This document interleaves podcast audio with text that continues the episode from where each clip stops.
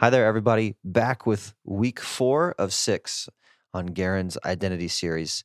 And this week we got super, super practical, and Garen even did his darndest to get a card into our hands so that we could follow along with him and take it with us everywhere we go. So if you have the card and you don't know where it is right now, pause this, go get it, bring it back because we're going to be talking about it. If you do not have the card yet, maybe you um, didn't get one at church, or you threw it away, or you didn't make it to church.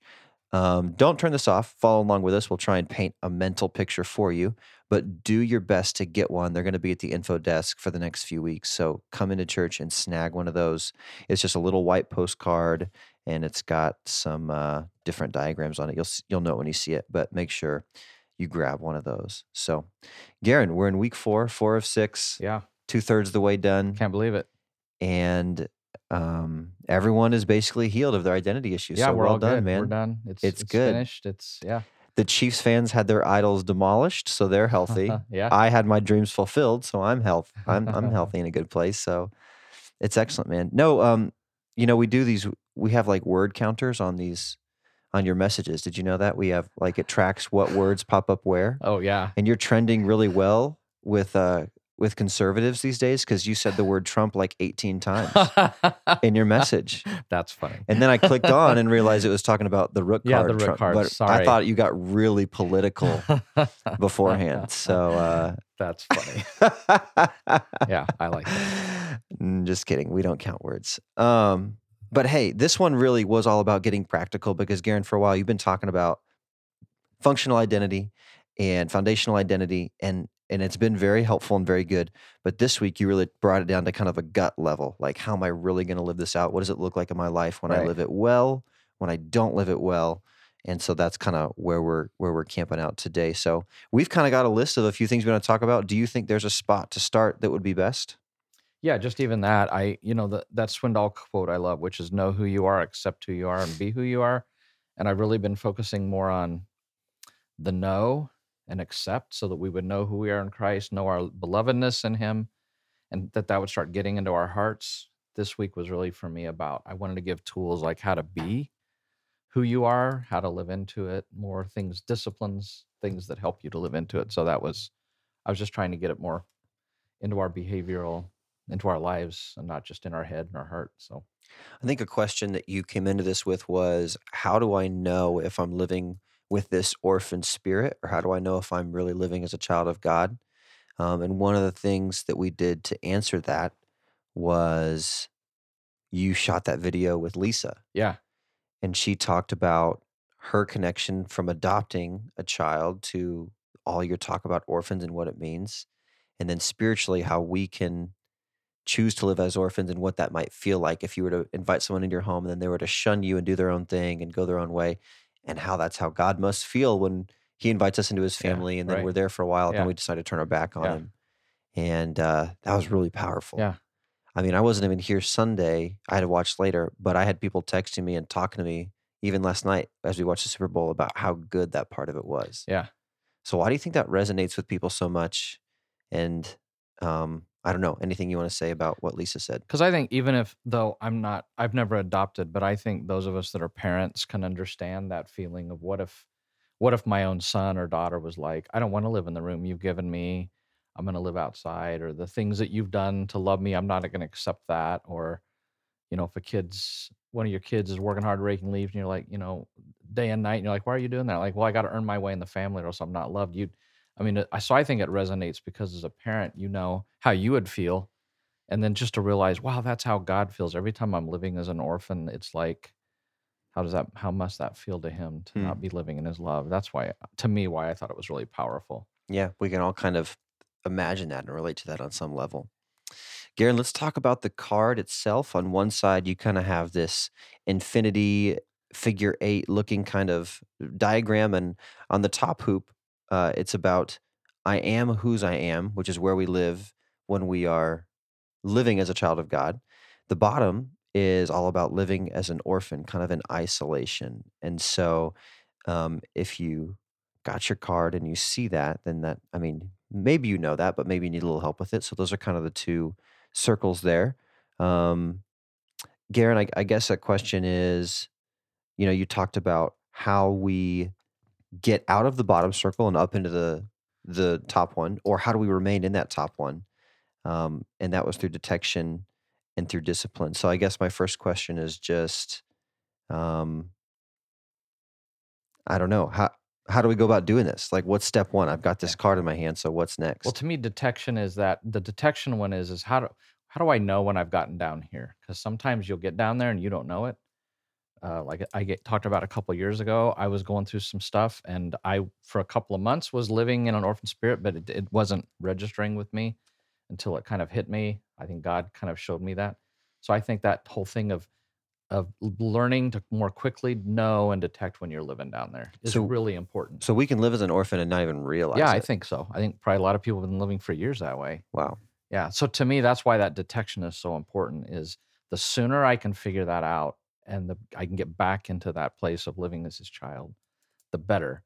And so that's why those four detection things is like, how? What are some clues that I'm living down there? So those four clues to detection are actually really helpful for us if you think that we could be living Uh huh. unknowingly as an orphan, right? So the four clues to know if you're living maybe as an orphan were inadequ- feelings of inadequacy, um, success and failure hitting you especially hard, constant comparison or competition to an unhealthy level, um, and then problem emotions rising often in your spirit, Yeah. and I, maybe even the same ones over and over again, Yeah. right? Or even yeah, anytime just one of those happens, if if suddenly I get yeah, sudden if something hits me with deep sadness to, to ask the question, why is that? Is that an identity thing? Have I tied myself to something? Maybe I'm losing it or it's being threatened Hmm. and it's, it's pushing me down there. And this is like showing that emotion shows me that I'm living down there right Hmm. now. So You talked about also things that can possibly like life events maybe that can maybe we're up here living as a child of God and it's good. And there are these life events that can tend to push us down into that cycle of being an orphan. yeah. I don't know if you mentioned that on Sunday morning or not, but we talked about it before this. And A, why is it important that we know that? And B, what are some of those? Yeah, I mentioned it yesterday very briefly, but I do. So I'm glad we can talk about it more. That sometimes, um, it may be not that I'm tying my identity to something, but something will happen in my life, like some negative events going on, or maybe I'm not getting a prayer answered, or something's not happening the way I think I should. And then I start saying or feeling like, well, maybe God doesn't really love me. Maybe He doesn't really care for me. Maybe He doesn't have my best interest in mind because He's not doing what I want. And when I start thinking that way, then I'm down here in this orphan thing. I'm I'm living as if my father up there really doesn't care. He doesn't he's not going to take care of me. So I've got to protect myself. And now I'm just living all alone and I'm trying to fix my own life. I'm trying to to to make everything work the way I want to and then I'm not trusting and patient with him. Hmm. So I think sometimes the way we respond to negative things. That's why I like David so much. When I mentioned prayer down in the discipline thing that Right. you see him wrestling with that orphan spirit like how come you haven't answered me but he's always coming back in those psalms to to bringing himself from to back to belief and like but this is who you are and i'm going to trust in that i think he was good at taking life events processing them so he didn't stay down here but he Hmm. was in a healthy place Hmm, hmm, hmm.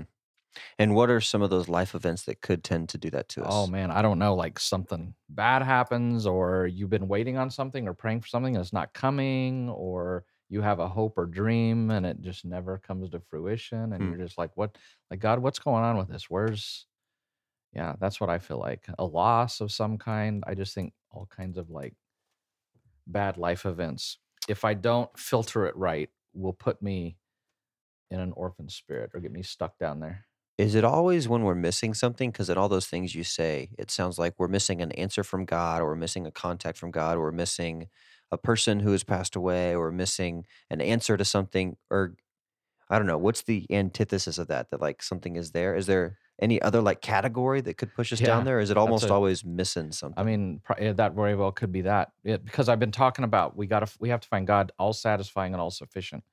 And so it's something I think that should satisfy me that I don't have or I've lost it or something I think will really provide meet my need that'll make be sufficient for me and I lose it.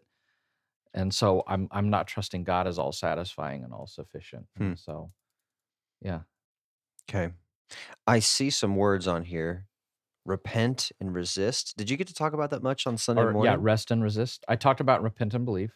Oh, sorry. Now Uh-huh. I'm seeing Yeah. repent feeds into believe, Uh-huh. and and maybe that's a good segue. You caught that because that's kind of our way up and out of Yes, right. the orphan cycle and into Yeah. the child of God Is cycle. Just not detecting it, but but of the five disciplines I had, the last one was that repent and believe. That I have great. to say, Father, I'm down here. I'm sorry. Forgive me. Yeah, It's not where I belong. I confess that to you, and I am choosing to trust your word, the Right. train. that's the train. Yeah. I believe I'm putting the fact of who I I don't feel like a new creation right now, but I trust that's what you say, and I need to live into that. and that's our way out is not following our feeling, right. but Yes. trusting and believing Yeah. what He says about us. Because I feel like this is so much about feeling down here, right? Sure. and not about fact. Well, because you're not an orphan. In fact, it is totally Right. about feeling. yes, Because you just feel like an orphan, but you're Yep, not one. but you're not. Right. Yep. And so your feelings dominate you. The feelings are driving the train of your life, and Yeah. that's why the repent and believe is so Okay. important. And then, sorry, so I botched it, but resist and re and, and rest. Then, Yeah, that when I'm living up here, and I, I did this a lot in the first two sermons. I talked about there's no true shalom, no rest for your soul when you're living for a false identity. That's only found when He's centered. And so my soul is at rest when I'm living up here. And when I'm living down here, it's not at rest. And what I'm actually doing is I'm resisting um, who He says that I am. I'm resisting to live into that. And I'm, I'm being kind of, there is a degree of self will to it, I think. And Hmm. I'm choosing to follow what I feel instead of what I know to be true from him. And so that's why the rest and resist things are on there. okay, there's one more word that I want to pick out on here, um, and that's isolation, and that's down there in the orphan cycle. And I don't, I didn't hear. Once again, I was on YouTube and I was doing something else while I was listening, so I could have missed this. But did you get to talk much about the isolation piece? No, didn't mention that at all, actually.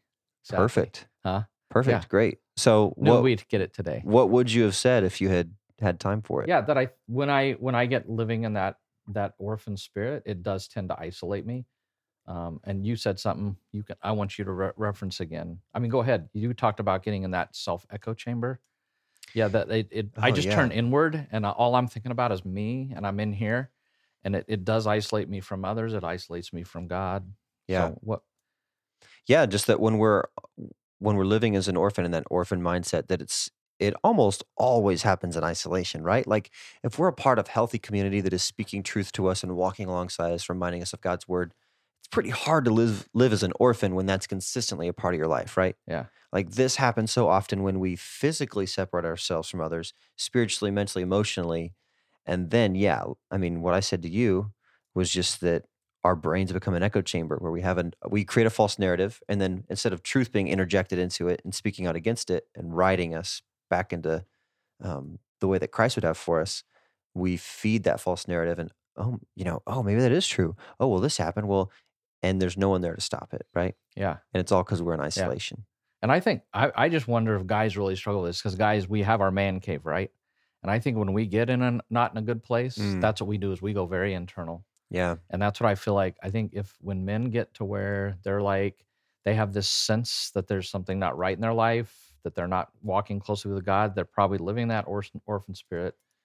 They aren't living in their man cave. They don't want to talk to other guys about that Hmm. stuff. They you just keep that hidden. You keep the image going Sure. that you look good, that you're doing good, but internally probably feeling very isolated. Yeah. So which is why the upcoming men's retreat is so key right yeah, very very important. because you're gonna do you want to share I like, mean, yeah, in the- 10 seconds or less Keith- just what we're gonna talk Keith about Keith Roy, a dear friend who's done a lot of men's stuff, is coming. He's going to talk about the seven lies that men believe. And those seven lies, I think, drive me down there into that orphan spirit. When I start believing that stuff, I get isolated, I get internal. I'm not a good husband. I don't engage my family in a healthy way. I don't engage other people in a healthy way. And then I end up living down there. And for guys, that's not good. Yeah. Is one of the seven lies that men believe that the NFL rigged the Chiefs to lose? Is that one I think the, that is. is that That's one of the the seven? eighth. I'm going to tell him we need to talk about the eighth one? Yeah. Keith is from Missouri, and he's a, he's a big he was a big St. Louis Rams fan, so I'm sure he was pulling for the Oh Rams man. I, he sounds like a great guy already. Guys, this has been week four. Um, we hope this was helpful. Once again, if you don't have the card, grab one. If you're looking at it and you're like, "What in the world is going on here?" Um, hopefully, this is helpful. If you still have questions, please email or grab someone on staff, Garen preferably, because he's the author of all this. But I think we all have talked about enough and and know it enough that we would happily walk through with you or answer any questions that we can. So this is really helpful. It's just a tool. It's just a tool to get us to live as children of God and not um, as spiritual orphans in isolation. So, and and maybe one last push on this isolation thing, right? Oh, You know yeah, definitely. that that we're in this COVID season and everybody's got to be careful and go at their own pace, which we totally understand. But a word of caution against isolating for too long, Yep. not just physically, but spiritually, emotionally, and all that, is that this is where this orphan spirit starts to take over. Yeah. So maybe if some of those four detection clues started to sound familiar to you, um, I mean, maybe it's time to find ways, if not physically to plug back in on a Sunday morning, then at least like with a life group or a Zoom group or something, because we're better as a body when we're together, right? It's it's tough when you're out there on your It's own. yes. Yep. I couldn't do it alone. That's Yeah. why I've got accountability par- partners. So, Okay. Great. Uh week five coming up. Sneak peek. uh, sneak peek. Um, I I was doing well, understanding my identity, but I was finding an area of my life I was still struggling with, and I couldn't figure out why. And um, in a conversation with a very dear friend, realized that I was trying to be God instead of living as a creature. I was trying to be the creator, and it really helped me with a lot of things I was struggling with. So I'm going Hmm. to talk about that because it is ti tied to identity, but also a little bit different. So Kind of a teaser. yeah, Man. We should have like that that guy who does all the movie trailers like in a world where Garen Forsyth struggles with his identity. we'll hire that guy for next time. Guys, thanks for being with us. Um, hope this was helpful for you.